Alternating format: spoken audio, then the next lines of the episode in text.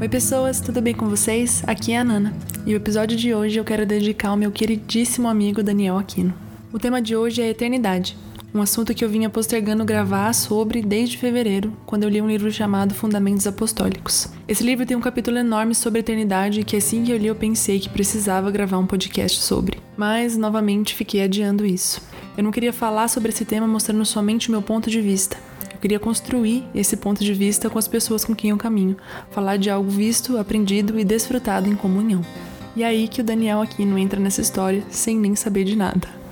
Ele veio me contar um pouco do que ele estava meditando no Senhor justamente no dia que eu sentei para escrever o bendito roteiro desse episódio que vocês estão ouvindo.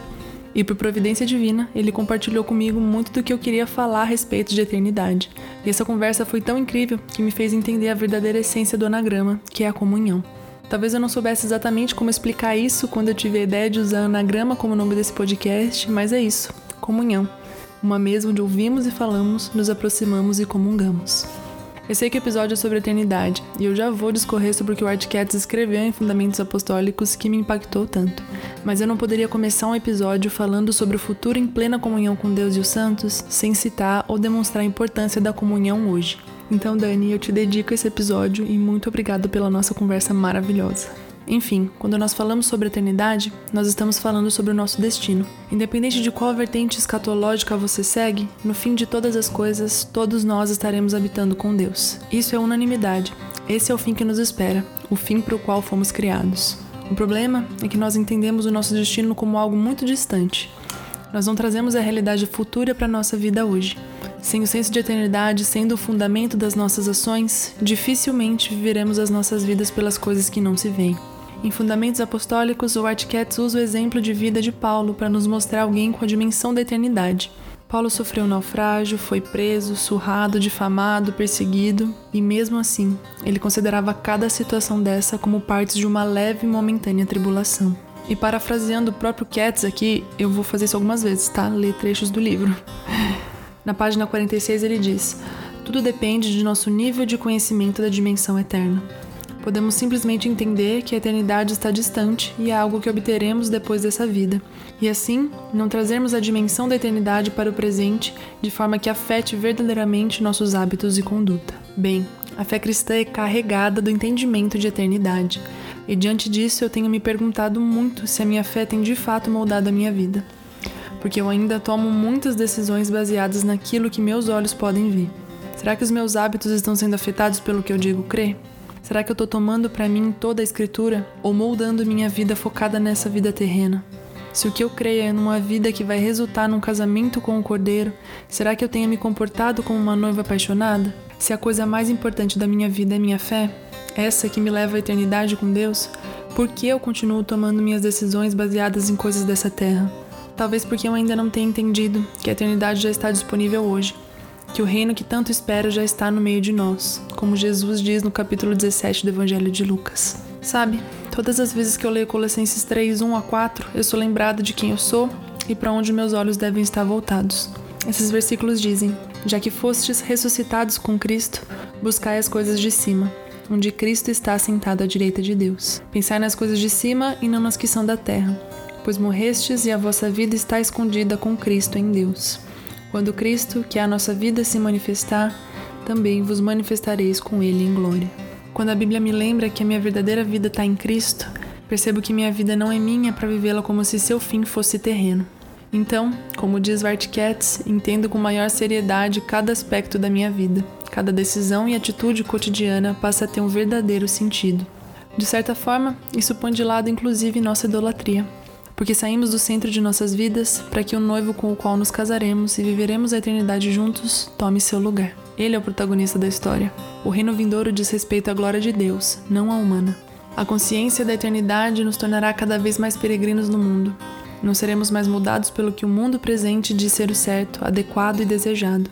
Nossos olhos não estarão fixos no que essa terra pode nos oferecer. Em Mateus 6, Jesus nos diz que onde está o nosso tesouro é onde colocamos o nosso coração. Portanto, se o Cordeiro é o nosso tesouro, a eternidade com ele é onde estará o nosso coração.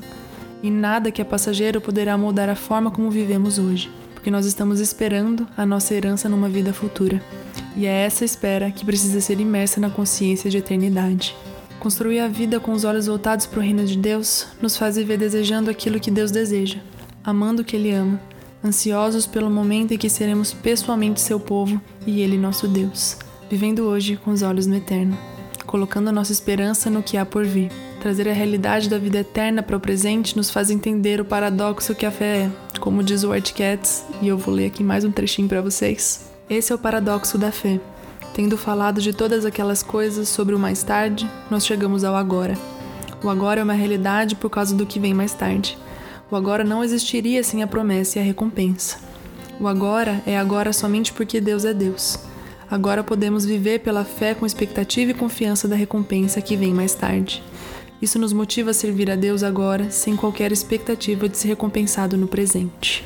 A esperança na eternidade com Cristo é o que transforma a nossa vida.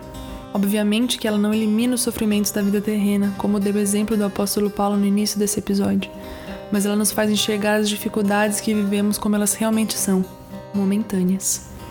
A esperança nos capacita a aguentar os sofrimentos do tempo presente, porque ela nos lembra que não somos daqui. Ela nos faz compreender que a única vida possível para os que estão em Cristo é a de um peregrino, a de alguém que morreu para si, para os seus desejos, paixões e vontades de alguém que não tem seu tesouro em nada que é corruptível. Um peregrino não perde sua identidade diante das dificuldades impostas a ele na vida terrena, porque seu coração não está em nenhuma dessas coisas. Um peregrino tem seu coração em seu lar eterno, porque é onde o seu amado está. O tesouro dele é Cristo, e diante do eterno, nada atrai seu coração. E ele não tem outra opção senão viver o hoje na esperança do dia que estará com seu amado para sempre. Seu estilo de vida é o de consciência da eternidade. Ele não simplesmente sabe a respeito da eternidade, mas ele é transformado por ela. Todas as suas ações são pensadas tendo a eternidade como fundamento. Eu oro para que Deus fira os nossos corações com uma realidade da eternidade, para que nossas vidas nunca mais sejam as mesmas, para que cada decisão que tenhamos que tomar sejam baseadas na vida eterna com Cristo, como bons peregrinos. Eu sei que esse episódio foi bem curto, mas eu queria que ele fosse como uma pulguinha atrás da orelha de vocês. Se vocês puderem, por favor, leiam Fundamentos Apostólicos. É um livro excepcional. O capítulo dele sobre a eternidade tem mais de 50 páginas e é incrível. O que eu trouxe aqui é só um gostinho do que ele fala. Mas desde que eu li, o senso de eternidade tem marcado profundamente o meu coração. E eu espero e oro para que o Senhor marque o coração de vocês também. Então é isso. Até semana que vem. Um beijo e um queijo.